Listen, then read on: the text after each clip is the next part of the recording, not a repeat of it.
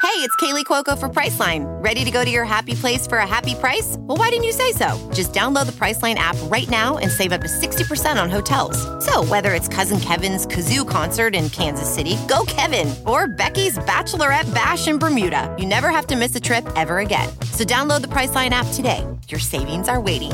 Go to your happy place for a happy price. Go to your happy price, Priceline.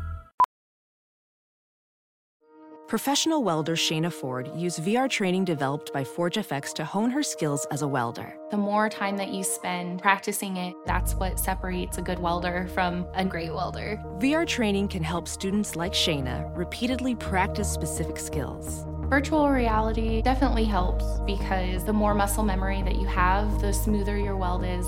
Explore more stories like Shayna's at meta.com slash metaverse impact.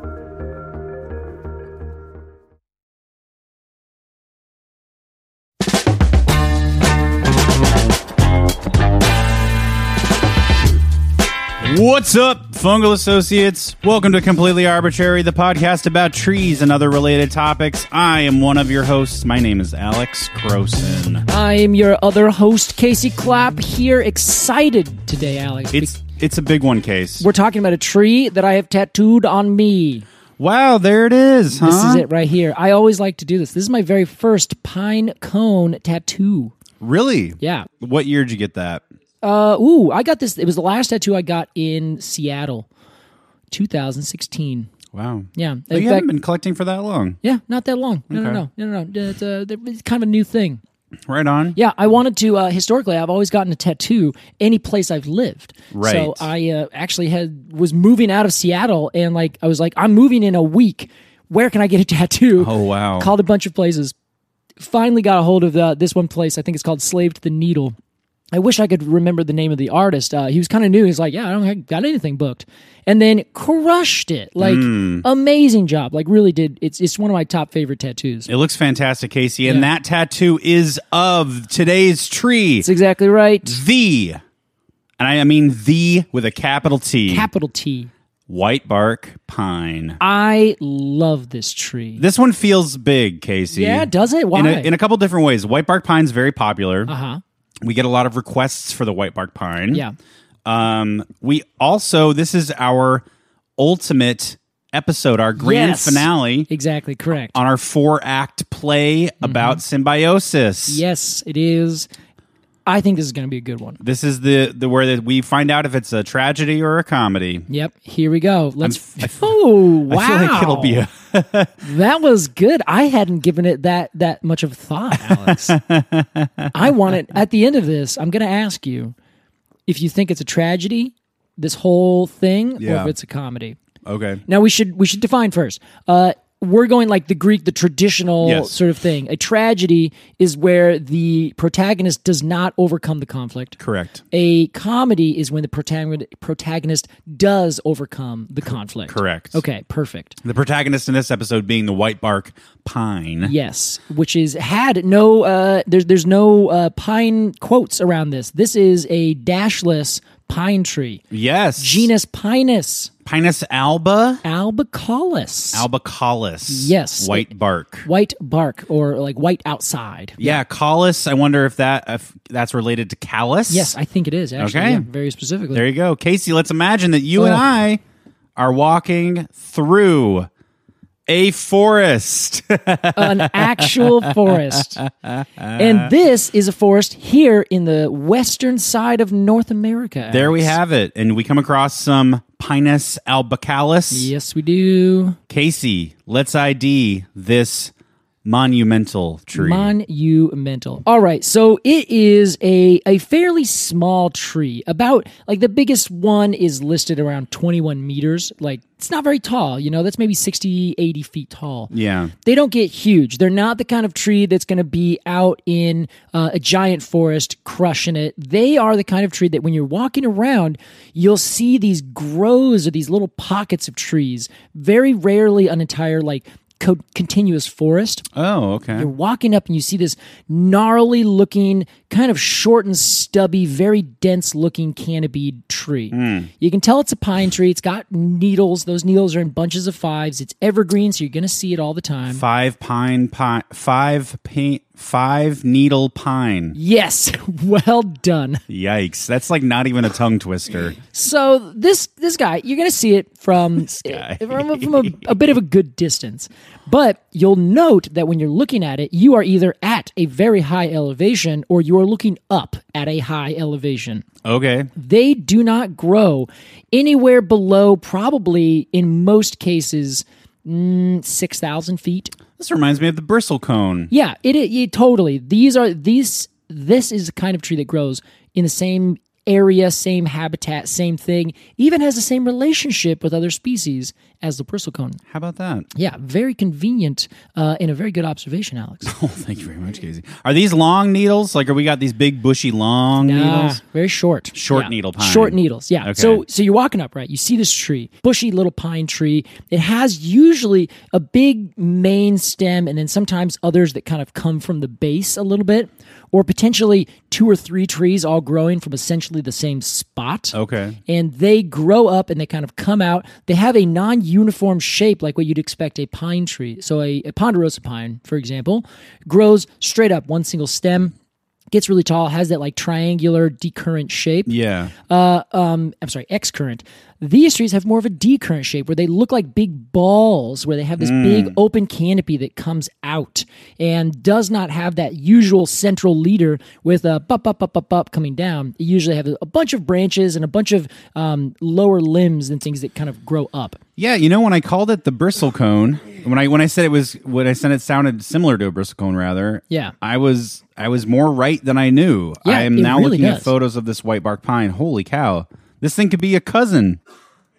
I mean it probably is, right? Yeah, they are actually. Um, they're all five needle pines, so they are very closely related. And being five needle pines, um, they are usually uh, have kind of soft cones. So the cone itself is usually pretty short, and five needle pines tend to have cones that aren't like really, really rough and woody. You know, Really? Uh, I'll give you an example of the Monterey pine. Oh, okay. Uh, that is not a five needle pine. That is a three needle pine, Hmm. and it will have a really hard, like almost softball size and consistency cone. Okay. You were just going to point at a cone, weren't you? Uh, this Italian stone pine cone I have. three needle pine. Okay. Yeah. So same thing as ponderosa pine. They have three needles. They have these big kind of like woody, kind of bulbousy cones. I like this softball metaphor. yeah, it, it, it's very, and it feels like that. But five needle pines. they tend to have really long cones or cones that have uh, scales that you can kind of move around a little bit. Like they kind of they kind of are, are not like uh, obtrusively hard. sugar pine, five needle? Five needle, but that one they're really long, and that one is probably the woodiest of most of them. Okay. Douglas fir? Douglas fir. Oh, well, that's a trick question, Alex. Uh, I see what you did there. Just sl- sliding that in. Uh, yeah, it was meant to be a trick question. you Uh, did a very good job. I wasn't fooled though. the Douglas fir pine. The Douglas fir pine. That's what they used to call it. The Douglas Yeah. pine. Um, but this tree is really unique in that it has extremely white bark. It's a big thing you'll see also as you're as you're approaching it. I've got some questions about this bark, Casey. All right, what do you got? is this when I see it? Uh, when I see this white bark, uh-huh.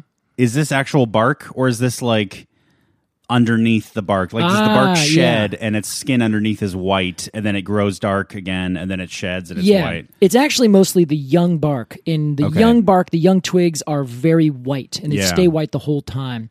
But as they get larger and get older, it becomes a little more um, not furrowed, but just thicker and grayer. It has like more little bits and parts on it that kind of look like little warts and a fissure here, a fissure there. Yeah. But they kind of have this more uniformly pineish bark. It's kind of the Okay. only way to describe it. And now, Casey, I'm I don't know if this is crazy, but is is the white bark the reason they call it hmm, a white bark pine? Alex, intuitiveness is a gift with you. Yeah, I've kind of got the knack. You got it. That's Yeah. exactly right. I don't know Thanks. how you do this. Like you just you, you close your eyes and you're like, I get it. Yeah.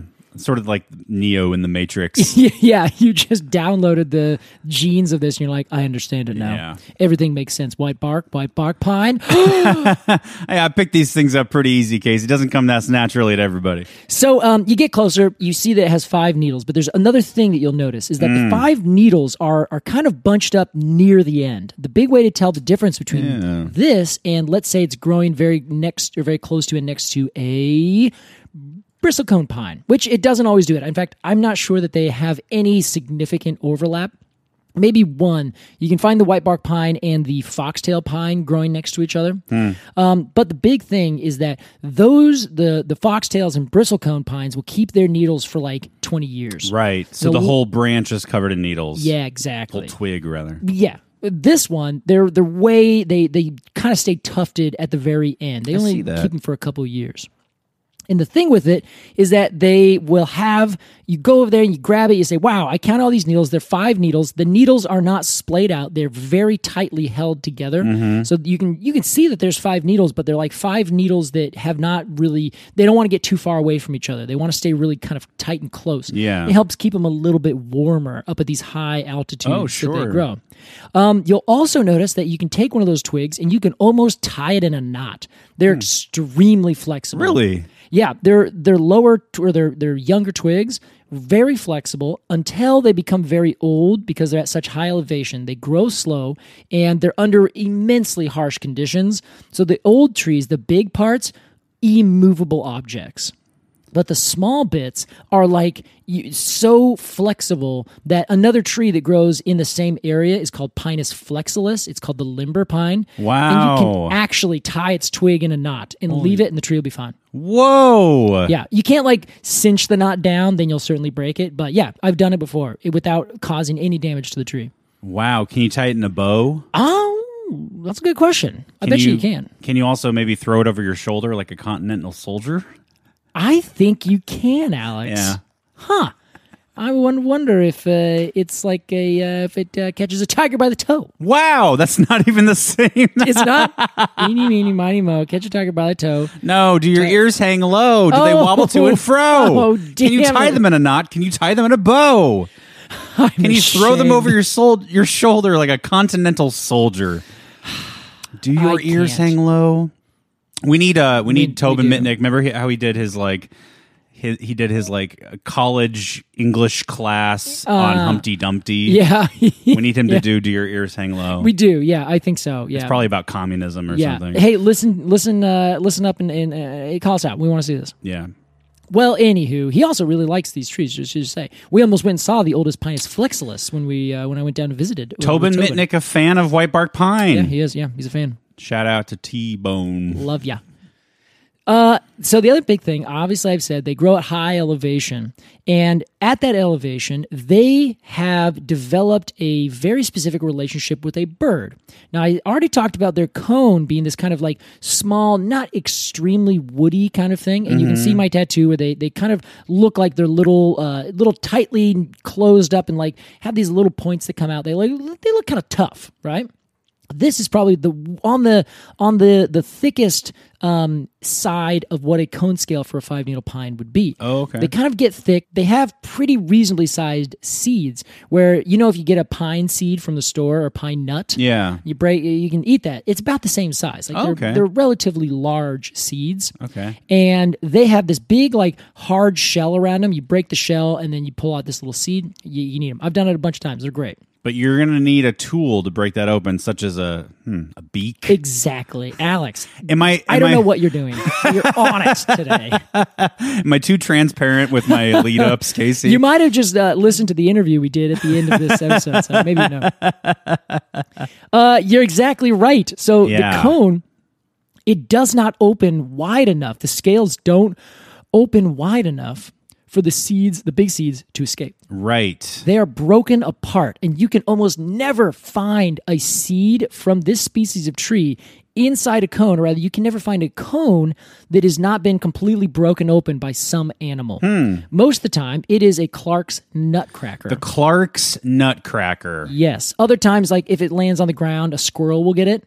And if you're in places where there are bears, bears will get up there and just ever so gently break them off and eat only the seed and none of the actual cone. Aw. Yeah, they're they're apparently extremely good at just being like glup, glup, glup, glup, glup, and just eating just what they want. and Their nothing long, else. their long nails. Yeah, their long nails and their little skinny tongues. Oh Very wow. dexterous animals is what we're I saying. love bears, but I also fear them.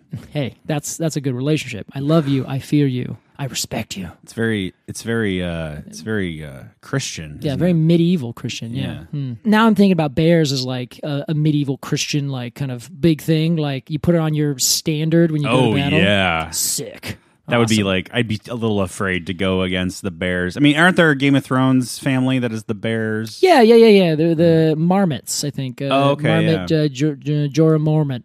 Jorah Mormont. Yeah, I think yeah, they're yeah, the yeah, yeah. Bears. Yeah, yeah. He Ah, looks I like a don't know. bear. He does. He's a good Big looking guy. guy. There's also Bear Island in, in Yes, I think that's where they're from. Okay. Isn't it? Oh, Yeah. yeah. I got to reread that book. Is what I need to do. Like I just Read Game of Thrones? I need to reread all of them. or uh, Song by Song. Yeah, it might take me long enough to start at the very beginning. That by the end of book, uh, was it five now? Uh, yeah, Book six slash potentially seven will already be out. that would be pretty incredible. Ugh, George R. R. Stop it. a lot of people say it's never going to happen. yeah, exactly. He's gonna he's gonna die before it happens. Hmm, hope not. We're all praying. Thoughts and prayers to yeah, George thoughts, R. R. thoughts and Martin. prayers to George R. R. Martin.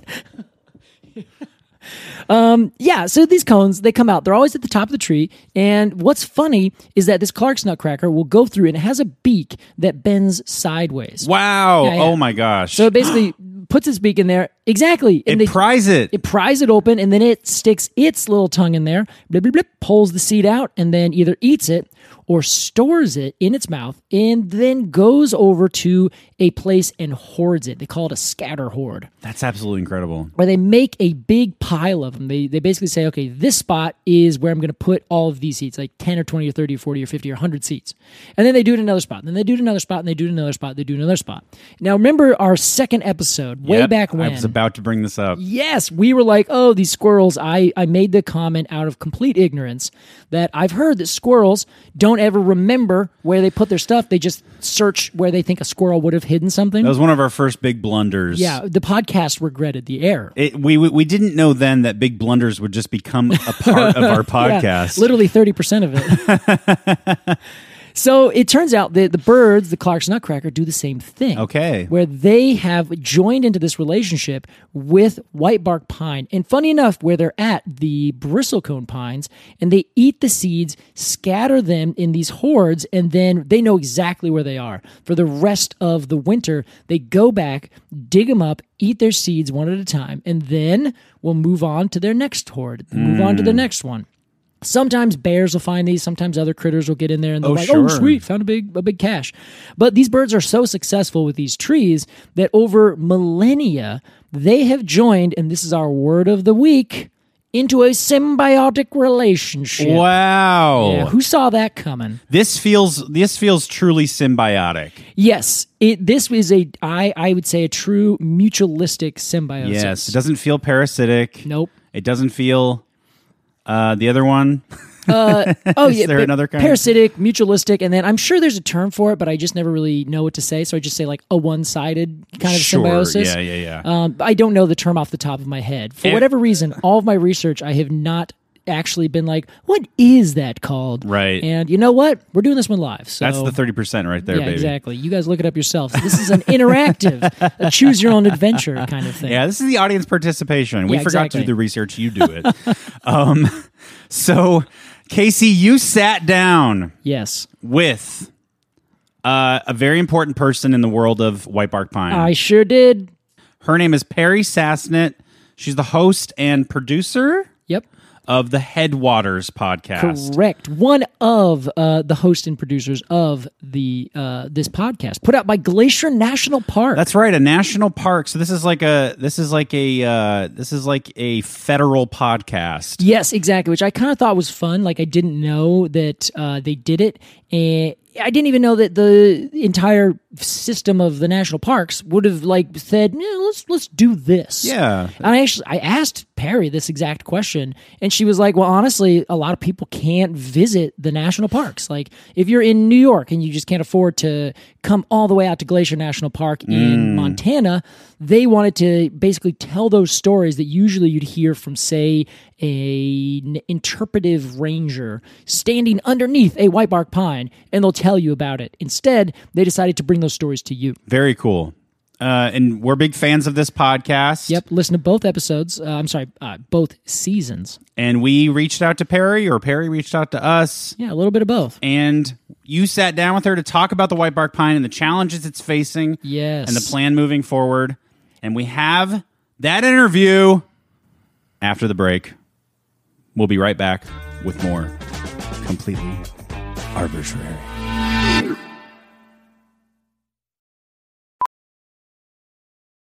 Ophthalmologist Dr. Strauss has seen firsthand how the metaverse is helping surgeons practice the procedures to treat cataracts. Cataracts are the primary cause of avoidable blindness. He works with a virtual reality training platform developed by Fundamental VR and Orbis International to help surgeons develop the muscle memory they need. The result? More confident, capable surgeons. And even more importantly, Patients who can see. explore more stories like Dr. Strauss's at meta.com slash metaverse impact. As you write your life story, you're far from finished. Are you looking to close the book on your job? Maybe turn a page in your career? Be continued at the Georgetown University School of Continuing Studies. Our professional master's degrees and certificates are designed to meet you where you are and take you where you want to go. At Georgetown SCS, the learning never stops, and neither do you. Write your next chapter. Be continued at scs.georgetown.edu slash podcast.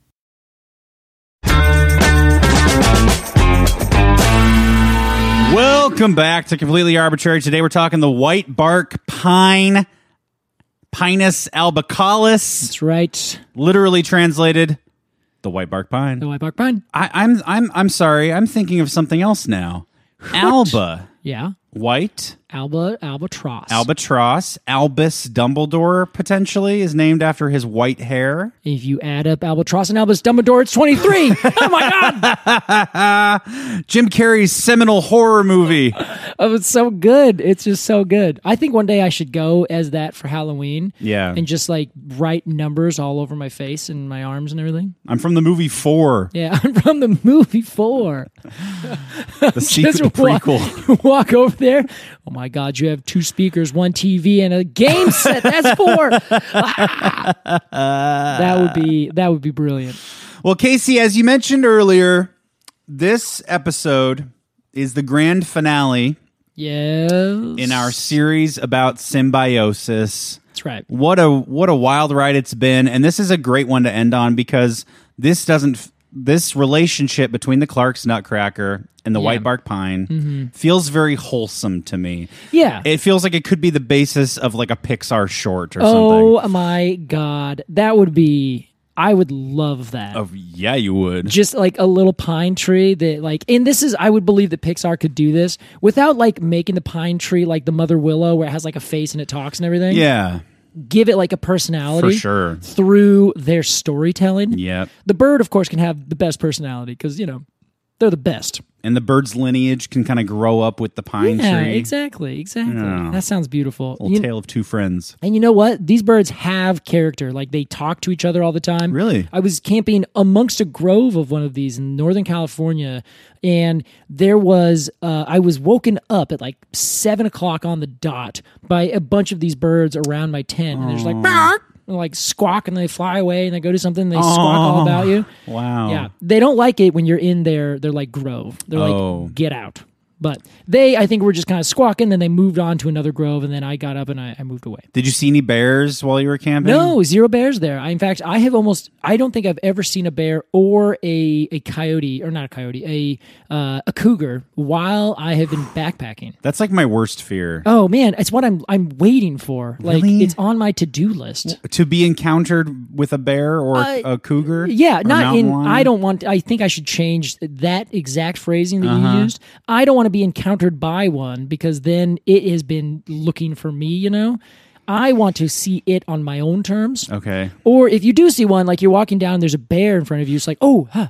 Like a black bear are really they're not they're not um, aggressive bears most of the time. Okay. black bears they'll get into your food if they have the opportunity. They'll come around and there's all sorts of horror stories, of course. So I'll given. Yeah. But in the math of it, the the likelihood of that happening across the United States is like very very low. You just honk your horn, they'll run away. Yeah, pretty much. They don't want to mess with you. They're just like, I I gotta go. They've they've learned most of them to be afraid of humans, black bears. But grizzlies. Grizzly bears have no fear, and that is the one scary thing. Even um, uh, indigenous people have like that is the bear you don't mess with. All the other bears, eh, you can kind of be fine with, but that's the bear. Yikes. That our entire existence is like, be careful with that. Those ones are scary. They're big and tough.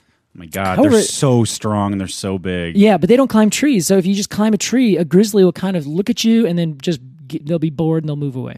But they Wow. can't or they don't climb. Black bears do climb. Um, you just have to kind of be bigger and scarier and don't get between you know a mama and her cub kind of thing. Sure. So our friendly little bird, the nutcracker, and our Pixar short about the the, the tree and the bird. Yes, Uh, yes. you're right. It is a wholesome, wholesome uh, example of symbiosis, mutual symbiosis. it's relationship goals. It is, and the so the the tree says, "I'll give you this food. I think you're great. Just please don't eat it all, um, because I really need it to have, uh, you know, my children to have a new a new little baby. right. If you are um, that tree, your benefit is you are dispersing your seeds. Yes. If you are a uh, a nutcracker." Um, which is funny enough related to like crows and blue jays and things. Really? Yeah, yeah. Nutcracker's not actually a bird. Like a nutcracker's those things that you get, you know, in, for Christmas time. oh, yeah. Yeah. So Clark's nutcracker, I always think is fun. Like it's a, I've never heard of a bird called a nutcracker I see. until this bird. Anyway. Clark's Nutcracker is the budget ballet put on Oh, by yeah. Clark's. Clark's. Nutcracker. Yeah, that's how you avoid the uh, um, uh, paying the rights to, to Yes. do the nutcracker. This is Clark's Nutcracker. It's different. anyway, Alex. This is it's a dumb- definition. It's a Sorry. dumb- dumb podcast. I know. No, that was a dumb input by me. What? No, it wasn't. What are you talking about? You know, was Clark's Nutcracker. I could do so much better. Yeah, okay. I mean, you could do better, but that doesn't mean this was bad. That's my that's my goal. It's just like Okay. not great, but it could be worse. yeah, isn't that everyone's goal? I think yeah, so. I s- I, reckon so. Well, so it turns out, Alex, that I have given you a little bit of a red herring in terms Ooh. of how this whole symbiosis was going to end. Oh no. The obvious, uh, the obvious thing here is that you have the symbiotic relationship between the bird and the tree. Yeah. Great, cool. We did it. We talked about it. We got it done. It's the same thing as the ant potentially. Sure, the You know? ant from the um Cecropia. S- Cecropia. Yeah, maybe not exactly the same because then we had the discussion like, what is this? Is everyone benefiting? Is one not benefiting? This it seems pretty clear. There's two benefits, um, but it's not so close of a symbiosis in that um, there's a couple different species that the bird could use. Um, also, the tree hasn't developed so explicitly that it's only this. Uh, remember when we talked about the figs? There was a ant or um, a, wasp. Yes. that wasp and that one species of fig Right. were united and combined. Yeah. One existed, it, or if one did not exist, the other would also soon not exist. Yeah. That is some intense symbiosis. With these two birds in this tree, the symbiosis is is there, but it's way bigger, Alex. Hmm. And this is something that um, the Headwaters podcast really, really kind of brought into a larger kind of context, right? Yes. And what's important is that essentially um, there's two things that we're going to talk about that I talked about with Perry. The first is what's going on with this tree. What is the um, what's going on in terms of this tree's survival? Because there's some things that are happening to it right now that are threatening its existence, which then of course threatens the existence of other things. And at first you say, "Well, oh, shoot, that bird, the one." The one Clark's nutcracker in these areas are going to perish because the trees are getting affected by this disease called white pine blister rust, Yeah. which kills the um, the twigs and the needles. They're also dying because a, of mountain pine beetle comes in and bores into the the wood and ends up killing the tree by girdling it essentially from the inside. And then you have climate change. These trees grow at the highest elevation. They grow where they cannot move up any further because they're already at the top. So these three things uh, are affecting the trees.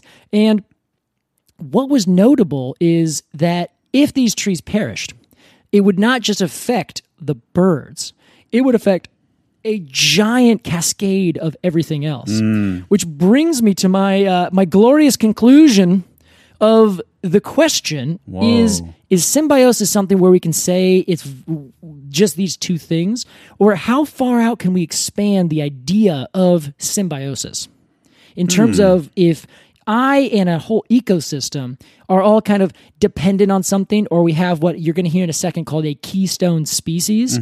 What exactly, where exactly can we put that definition of symbiosis?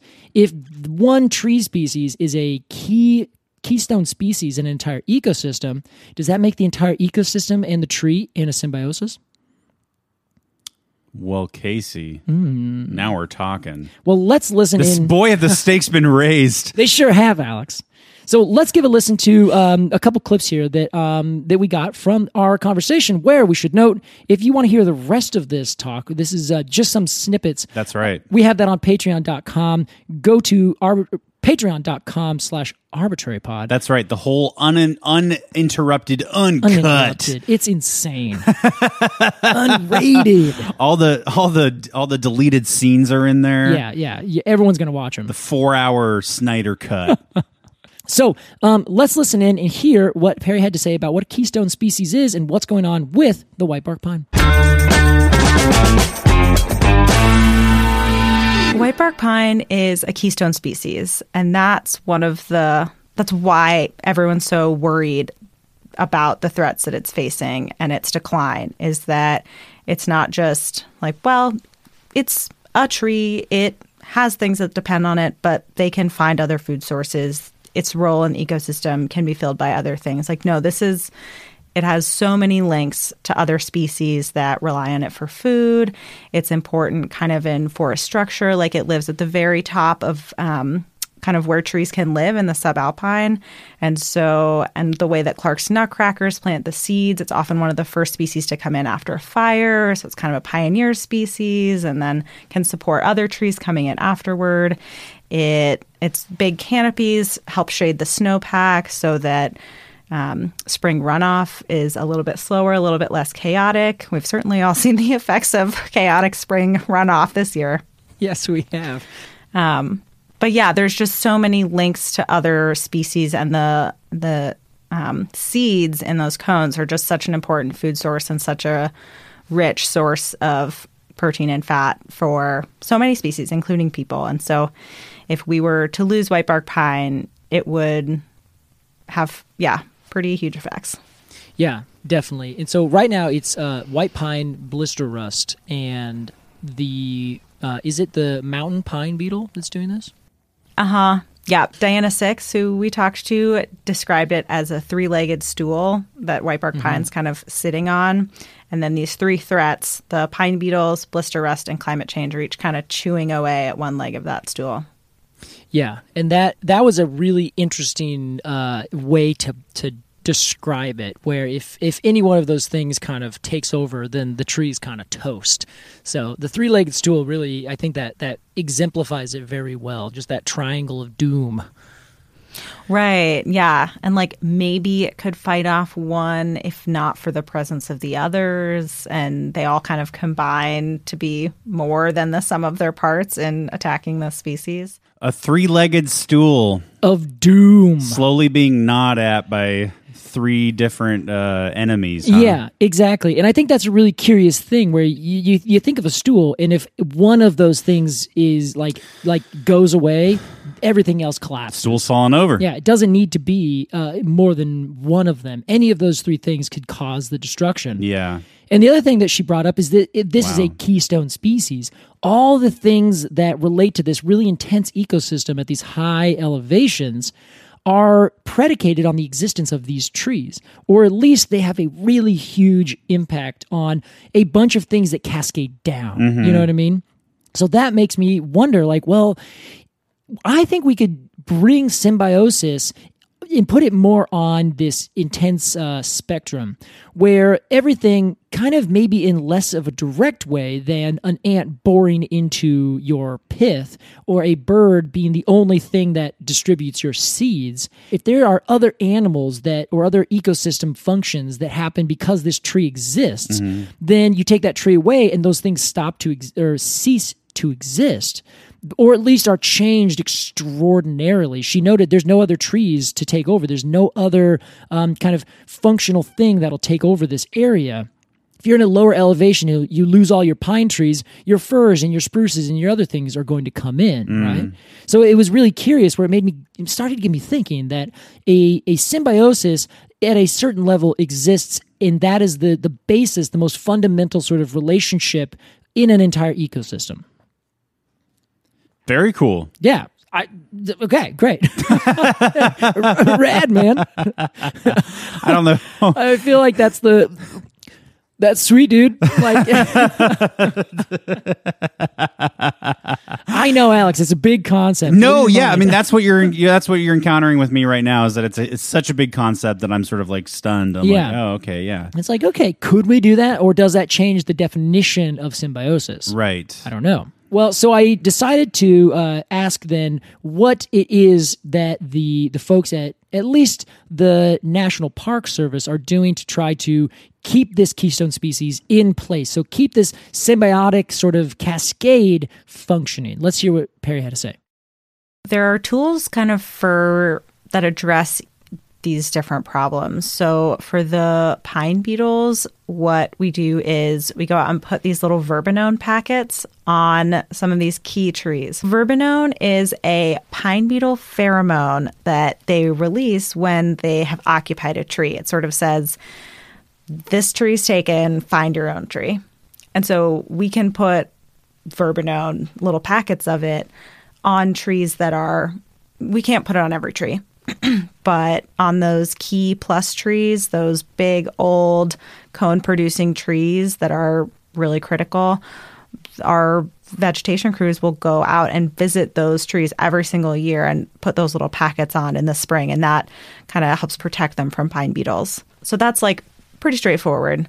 The blister rest kind of mitigation or how we're fighting it is way more complicated but basically we're there's a whole restoration program that is working on basically harvesting cones and seeds from those plus trees that have been resistant to blister rest thus far with the idea that if you plant these trees that are naturally blister rest resistant back on the landscape those hopefully have a better shot at persisting and surviving and kind of repopulating the white bark pine population.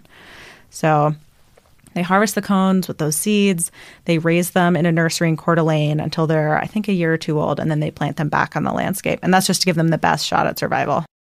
Casey, it, it is heartwarming to hear that there are like teams of people combating, you know, trying to ta- uh, duct tape up the legs of this three-legged stool. Yeah, that's a great that's a great example. Yeah, and it really is, and it's it's really nice to see that um, as you listen through the whole podcast this entire season, um, they bring in people from all the different communities, the tribal communities who've been uh, with these trees and maintaining them and, and living off of them as a food source for millennia, as well as the people who live there now, as well as the visitors to the park and the actual park people, like doing the work. Yeah. So it's this big multi pronged effort, and you also have like biologists and uh, horticulturalists, like making these things happen and saying that's the tree that has the best resistance let's breed it and put it back on the landscape so that we can kind of speed up what nature would be doing if we weren't speeding up the time that nature needed to do stuff you know what I mean? yeah, yeah. It's it's also kind of like a um,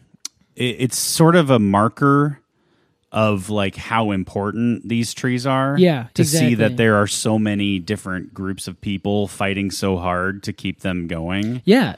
It really makes you kind of put into perspective like this uh, what this symbiotic relationship is. and, Yeah. like, what the this keystone species term means. We use it a lot for a lot of different things. It's a, it's a common thing in ecology to use this term e- uh, keystone species. Okay, yeah. Can there also be animals that are keystone species? Oh, most definitely, yeah. Okay. Where like if you can see a certain animal in certain waterways, then that is a keystone species that it's a healthy waterway. Things Oh, like okay. It's that. a signifier of something. Exactly, it's a signifier of a lot of larger, uh, a lot of larger processes. Um, I Okay. can't think of any others, or I don't want to say them because I might get them wrong. But like wolves are keystone species kind of thing, or Okay. like certain frogs in certain habitats, or Sure. crawdads in water, or clams in certain water, like these kinds of things. It'll tell you that that habitat is healthy and sort of operating properly. Precisely, and Okay. they're also keystone in a way that um, a normal keystone. Uh, the term, of course, comes from an arc, where if you have an arch in a building, Yeah. the keystone is that middle one. Where if you pull it, it that very top one, that's usually like wedged shape, then the whole arch falls apart. Mm-hmm. Right. It is it is staying together because of that keystone. So if you take that keystone away, the entire system fails. It's a really good visual analogy. It really is. I remember as a child, I went to OMSI, the uh, Museum of Science and Industry here in Oregon, in Right. Portland. Love OMSI. They have one of these with little foam things, and you can build up your own arch. Oh, and then yeah. put it together. It's like, wow, oh my god, this this totally makes sense. Wow, I haven't thought about that in 20 some years. Hey, we should go to OMSI after dark sometime. Let's see some, go do some cool stuff. That would be great. Yeah, it's OMSI for adults. Hey, let's let's host a completely arbitrary OMSI after dark evening. Oh man, that would be awesome. we all Okay, get yeah. together and go do some OMSI stuff. Hey, hey, you heard it here first, you guys. Writing it down. So uh, during our conversation, Mm-hmm. I asked Perry um, what she thought was the most fascinating thing about this entire project. Yes. And her answer, I think, is really, uh, really important wi- in terms of kind of giving the trees themselves a little bit of credit. Interesting. And so let's listen to what she had to say. Hey, if there's one thing we like here, it's giving trees credit. Oh, exactly. Whether or not they really want it. I think some of the genetic stuff was most fascinating to me. Like I am I'm I'm a geologist, so the and sure I took high school biology, but that was not really on my radar as part of this story.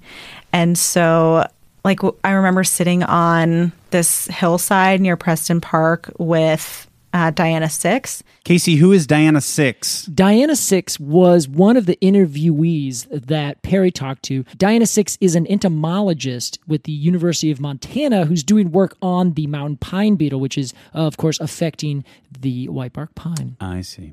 and she looked out over this huge U-shaped glacial valley full of trees and said, "You know, there's more genetic diversity and more difference between all these trees out here that look exactly the same to us than there would be if you went to a concert and looked out across a stadium full of people that all look totally different." And I never really thought about it that way before. And she kind of framed it in a way that like the genetic diversity within the species and within that's kind of held within some of these really old trees is one of the big hopes for white bark pine and that's just a way i'd never thought about conservation or restoration or trees before So is the idea that because there's a broader pool of genetics that they have they have more to like select from to try to find resistances to these things? Yeah, kind of. Where if you have an entire population and you have diseases,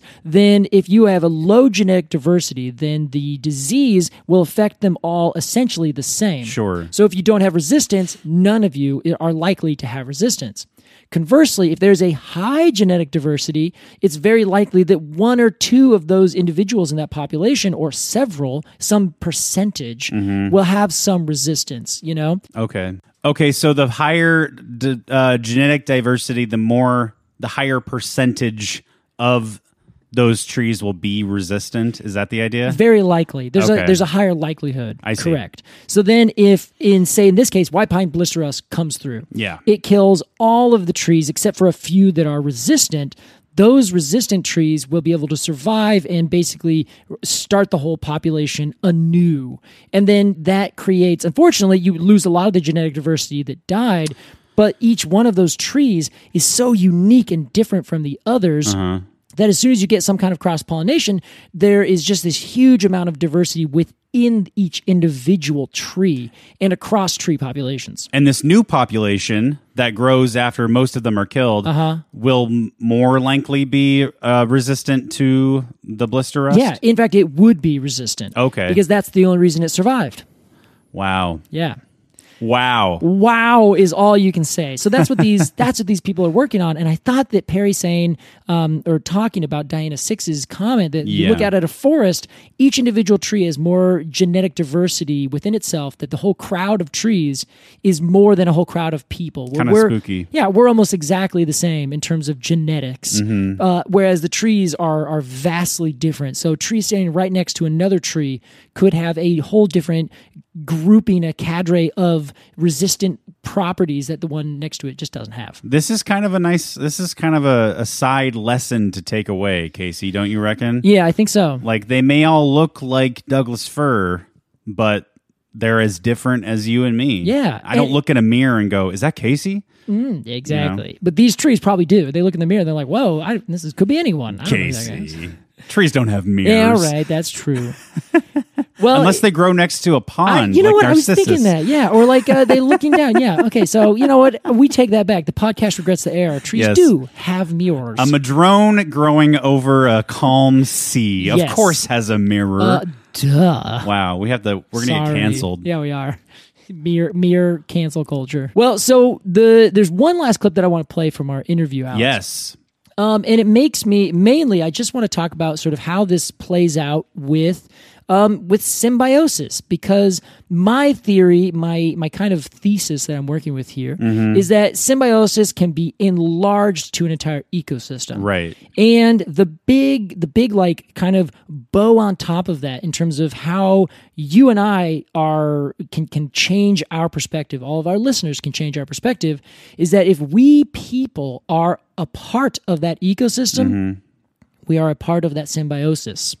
You remember when we talked um, a few times years ago about braiding sweetgrass Yes. in that book, um, she specifically brings up uh, this is Robin Kimmerer. This is terrible, but it's Robin sitting Wall Kimmerer. unread on my on my uh, Oh wow, bookshelf. I just have a big Yeah, yeah. back catalog, Casey. you're getting to it. No worries. Well, in that book, um, the they talk about specifically a reciprocal relationship, which read symbiosis between plants and animals and humans and those animals and humans and those plants. of course. So um, I had one last question for uh, for Perry, and we talked about this w- one last time. I think this story in particular helped me start to see things more in terms of relationships, like relationships between species, relationships among whole ecological communities, and and to see people as part of these ecosystems. You know, like we have a relationship with these ecosystems and we are part of them. Like we're not separate from them. And it's easy to think of ourselves as, again, like we have so much power to affect ecosystems and to shape them to be how we want that I guess in a way it's less scary if we don't think that we're part of them because we do so much destruction of them. Um, but but we are, you know, we rely on plants to feed us. We I'm wearing a lot of plant fibers right now. You know, I live in a house made of wood. And so yeah, Sheena Shah put it really well. She said, "We take care of plants because plants take care of us." And so to frame it as a relationship that is reciprocal was I never really thought about it that way.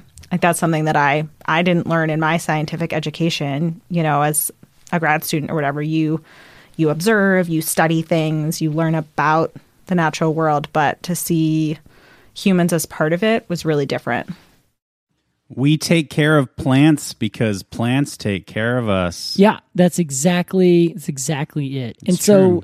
that to me, Alex, is is a perfect uh, way to end our series on symbiosis, where we can look at it to the nth degree and see microbes working with trees, fungi working with trees, microbes inside microbes inside trees, and plants and insects, plants and birds and animals, everything.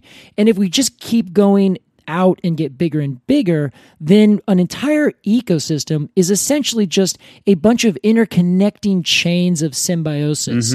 Whether or not it's a symbiosis of a very specific direct thing, you scratch my back, I scratch yours, our backs are both scratched. It could be that the back of mine is getting scratched by something else, which is getting helped by something that's getting scratched by that thing that then comes back around. And because the sun shines over here underneath this tree, Yeah. then this grass grows and that other thing ends up eating that. And now my back is scratched. Right. You know what I mean? Yeah. I Did- mean, was that clear? uh, yes, weirdly. Yes.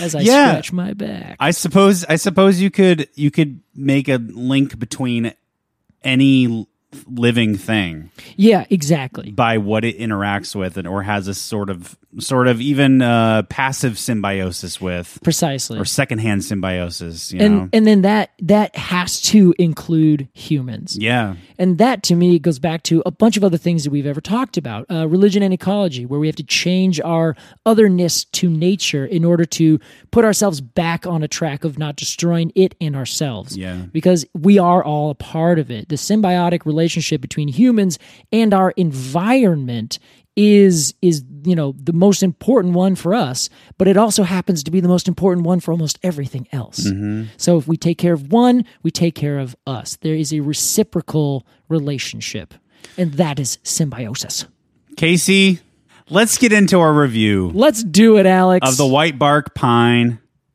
We're gonna give some final thoughts on this tree, then give it a rating of zero to ten golden cones of honor, symbiotic cones of honor, yeah exactly as our resident symbiote. symbiote we will begin with you. alex i'm happy that you began with me because i'm going to set the stage for this Wow. I love this tree. Yeah. I think it's a beautiful tree. It grows in a beautiful place. It is a altruism uh, rating of five out of five For sure. it is just I it, it doesn't like do any of these other things. It's not the oldest tree, it's not the biggest tree, it's Mm-hmm. not any of these other trees, but it's like uh it's like Atlas where it is it's Atlas and Methuselah all at the same time. It's clinging on to the side of a mountain and having its liver eaten out. It's also a tree that is holding up the world on top of it. Yeah. Sorry, did I mess up my my Greek uh my Greek Um, things? Isn't isn't Methuselah? No, this is perfect. Yeah, okay, thank you. You're thinking God. Prometheus. Prometheus. Oh dang it! It's Prometheus. Rewind. No, I'm with these- losing. It's, it's like Methes- Methuselah on the side of the mountain, and at the same time- Prometheus. God dang it! it's like Prometheus. oh my lord. Anyway, I'm gonna give the white bark pine a nine point nine. That's incredible, Casey. I think they're amazing trees. Yeah. I think they do the coolest thing. I think they they have this this complexness that is so subtle and understated until you look closely Mm-hmm. and then you're like, "Oh my god." Like this entire ecosystem is dependent on it. And then that cascades down through everything else. Yeah. And I think they're also beautiful trees. Yeah. I, there are only a few trees that I get like really excited about when I see. This is one of them. For sure. There's my rating. That's what I Nine point nine. Nine point nine. That's incredible, Casey. GCs of H. Um As our other resident symbiote, Alex, yes. take your time. The white bark pine. Obviously, you know, going into this, I, I didn't know thing one about the white bark pine. Yeah. Okay. I've al- I've always mixed it up with the uh, with the um, eastern white pine. oh, yeah. Uh, Very different. Yeah, I think just because they both have pine and white in the name, Which is pretty good. that's where I It's- hey, you know what? You got to draw a connection somewhere. the level I operate. You've been hitting the connections this entire episode, so I'm not surprised that you're, you're also getting getting more. Um, I think the the relationship with the um, Clark's Nutcracker is pretty stunning. Yeah. Uh, I love what Perry and her team and all the other teams are doing. Mm-hmm. Um, the the amount of work going into saving this tree is is pretty incredible, and therefore saving many other species that rely on it, Yeah. uh, or species that rely on those species, and et cetera, et cetera. et Yeah. The scratchers of the scratchers of the backs. Of and the it all backs. exactly, and it all comes back to you and me sitting in this apartment recording this podcast. It sure does. It all affects all of us. does. There's something very beautiful and very sad and scary about that, because um, at large, the the world is not being treated so well. I think that's probably an understatement. It's, it's a fair understatement, though. There are some potential uh, moves happening in United States legislature right now that could help that. A lot of things are saying that it's there's a bunch of uh, underwritten bullshit going into it as well. Maybe maybe a step back, two steps forward. Maybe two steps forward, one step back. Yeah.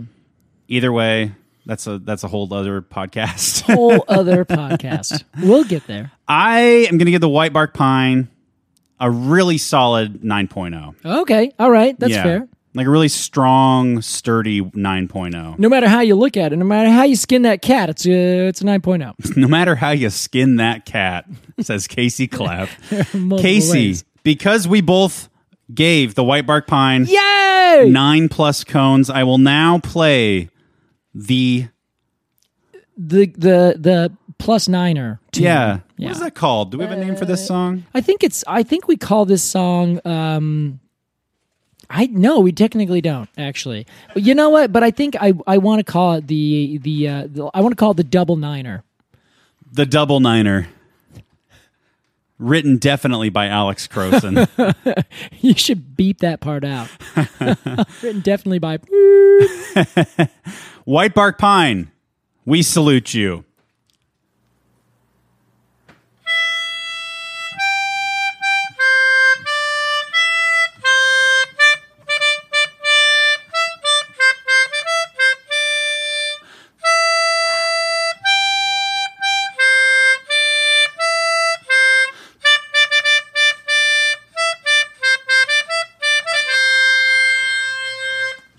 That was beautiful, Alex.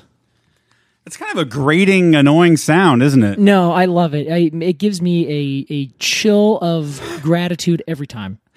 Oh, yeah. Hey, thank you so much to Perry Sassnett for sitting down with us and talking about the White Bark Pine. Absolutely. And everyone at the Headwaters podcast for getting in touch and making this happen. Have Yeah. Just uh, very lovely conversations. And go check out that podcast, Headwaters, presented by Glacier National Park. You can find it, I think, anywhere. Uh, you can, yeah. Wherever you get your podcast, you can also go to nps.gov slash glacier slash headwaters or something very similar to that. There you go. Casey, it's time for our completely arbitrary Q&A. This one comes from the Patreon. A bit of a trend There we're we setting go. here. Well, I mean, these are good questions. We're good- good That's right. questions.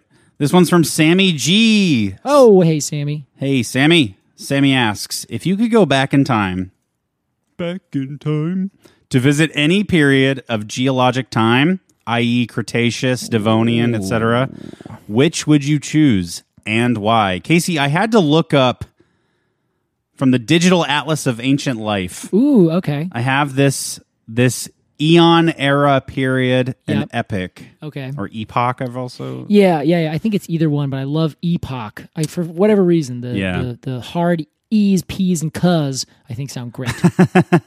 and I've got a list of a list of things here. So, you know, you've got the Cenozoic, Uh-huh. the Mesozoic, the Yeah. Paleozoic. Okay. Amo- in in those, you have your periods. Those Okay. are your eras, and of course, you have your eons, Uh, Of which are even course. bigger. Yeah. Right now, we're in the Phan- Phanerozoic. ah, okay. Yeah, that Eon? sound, sounds about right. Sounds about right. Um, Proterozoic was before that. Mm-hmm. Archaeon was before that, and Ha- Hadeon. Yeah. Before Oh, that? Yeah. Mm-hmm. Okay. That was about four point five four gazillion years ago. yeah, that was that was way back when, as they say in the olden days. Yeah, that was a D- DWD. Yeah. Um, D- WBW is what I meant to say. I don't know what either of those are, so I didn't know you got it wrong the first Way time. back when. Oh, where's the D? That's what I fucked up. Oh, I see. yeah, that helps. Thank you. So Casey, obviously the Jurassic is in the mix. Well, I I, I have a I have an answer Yeah. for this. Hmm. Okay, what do you got? None of them. What? Alex never wants to go back in time? No. Oh, God, come on. The the past was terrifying. oh, jeez. I would I would never ever ever I would want to watch it from afar. I would love to see it Okay. f- through a lens of some sort. But you uh, there's no I you couldn't pay me a billion dollars to spend 5 Really? minutes on earth in any of these periods. Wow, that's not what I expected. Terrifying. You're just like, no, I ne- I get this. I'm good here. Time, thank you. giant bugs. Yeah, Sometimes you're gonna hit. You're gonna find uh, dinosaurs. Velociraptor's probably out yes. there. Sometimes I mean, regardless, the the atmosphere is gonna feel different. Maybe you'll suffocate. Yeah, you will certainly. There will be snakes. Yeah, I'm sure there's The going to be snakes. Giant snakes. Yeah, and also other kinds of snakes. Yes. You're probably also going to have to deal with um, the not necessarily suffocating gases, but you know, there's like there was a lot way more volcanic in certain periods. Yeah. So yeah, you're right. It could be like like poisonous air. Yeah. Also, it was way more humid. It was humid and hot back then. See, I need a, I need some air conditioning. Yeah. I can't go out there. I'd be s- I'd be sweating head to toe. Honestly, I love that that idea where like you see like um past present like movies and everyone's like they're doing really well, like they kind of adapt really quickly. It's Mm-hmm. like, man, The Rock really knows prehistoric time. It's like right. okay, that good. I'm really glad The Rock has that. But I I also love the idea of seeing Alex Croson in prehistoric time Mm. just walking through and be like, "Oh my god, what are all these vines? They're so sticky." Everything is trying to kill you. sweating through your shirt. Yeah, I think that would be honestly like uh, that seems like something the Mighty Boosh would do. Like you know Oh, some yeah. old show where they just put this th- these people that don't belong in a place where they don't belong. I didn't know you've seen the Mighty Boosh. Love the Mighty Boosh. Wow, how about that? yeah, it's so good. See, I'm cultured, Alex. That's a deep cut too. yeah, oh for sure. Um. So what do you think, Case? Where Ooh. where would you like to belong here? Okay, I have two answers Okay. for this.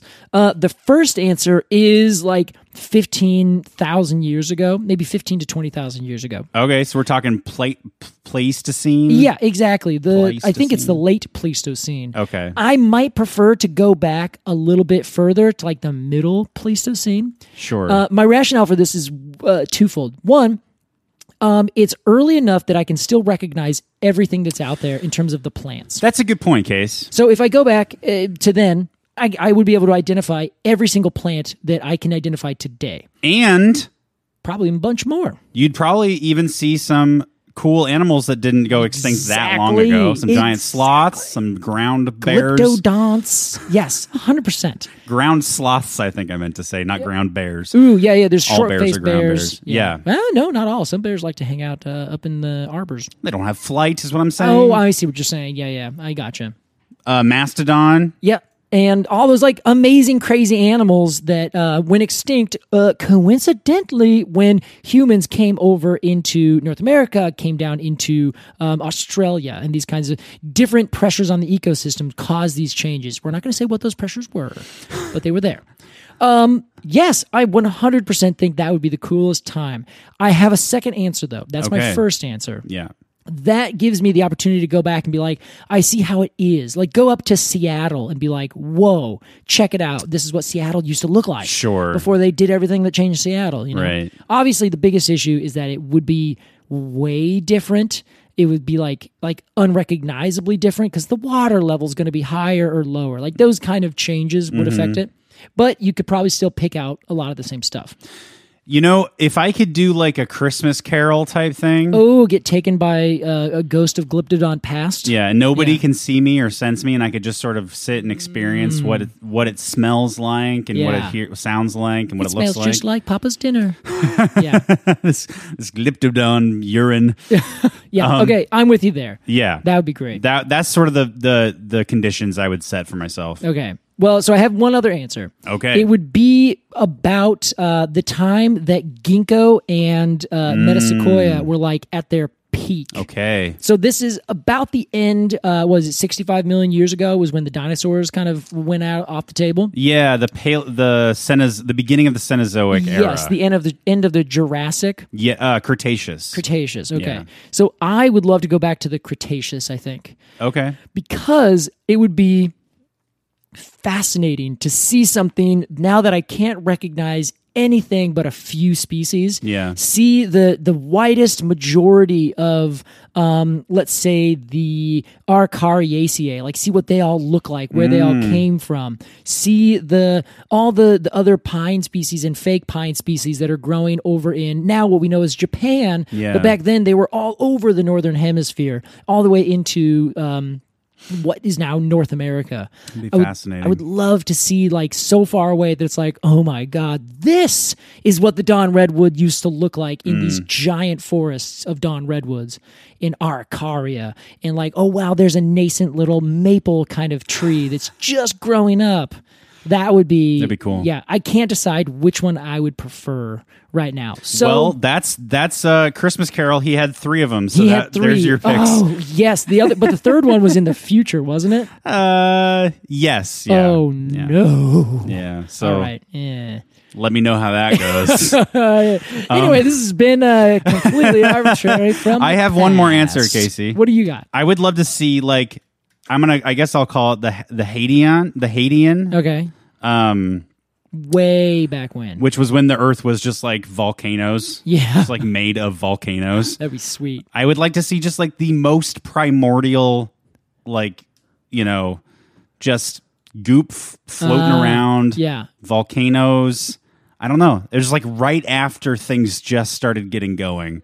that would be fun if you could also like kind of speed up and like just jump forward by years and years. Have a little scrubber that I could go. Oh, let's Yeah. go forward by th- thirty million. yeah, but you can watch it all happen. Yeah. Yeah, I would be totally with you for that. That would be honestly like Genie comes down right now. I would ask for those three wishes. I I- well, I might ask for two of those and keep a third one in my back pocket for sure. You know, just in case. You're gonna want that when you know the the I don't know. You're gonna want that. yeah, it's gonna be. We're gonna need it. We're gonna need it. Yeah. So And you can't afford a flight to China, but you really want to go to China. I wish I was in China. all right, you got it. oh man, that'd be good. Uh, thank you so much, Sammy G, for your question. Hey, any relation to Allie G? You think? No, actually, I actually uh, I know this person. They are related to Kenny G. That's incredible. They're all cousins. Yeah, world class. If you have a question about trees, email us at arbitrarypod at gmail.com or join the Patreon. That's kind of how we're trending lately due to some news that we will share later We're very excited. about the Patreon. Or support the Patreon. I guess that's and support the Patreon. Continue supporting the Patreon. Patreon.com slash arbitrarypod. You get bonus episodes. You get Cone of the Month Club. We'll send you cone stickers illustrated by independent artists every single month. Mm-hmm. Casey Clapp. Alex Croson. A big thanks to Perry and the Headwaters team. A Yes. big thanks to everybody working so tirelessly and and and uh, uh, passionately on the white bark pine issue. Yes. Um, a thanks to you, Casey, for sitting down with Perry and bringing that interview here to all of us. of course, and thank you, Alex, and everybody out there for listening to this Odyssey, our four-part play. The question of the day, Alex: Has this been a tragedy or comedy? I believe it's been a cliffhanger. Oh my! Thank you so God. Ah. much for listening to Completely Arbitrary. We'll see you next time. Bye.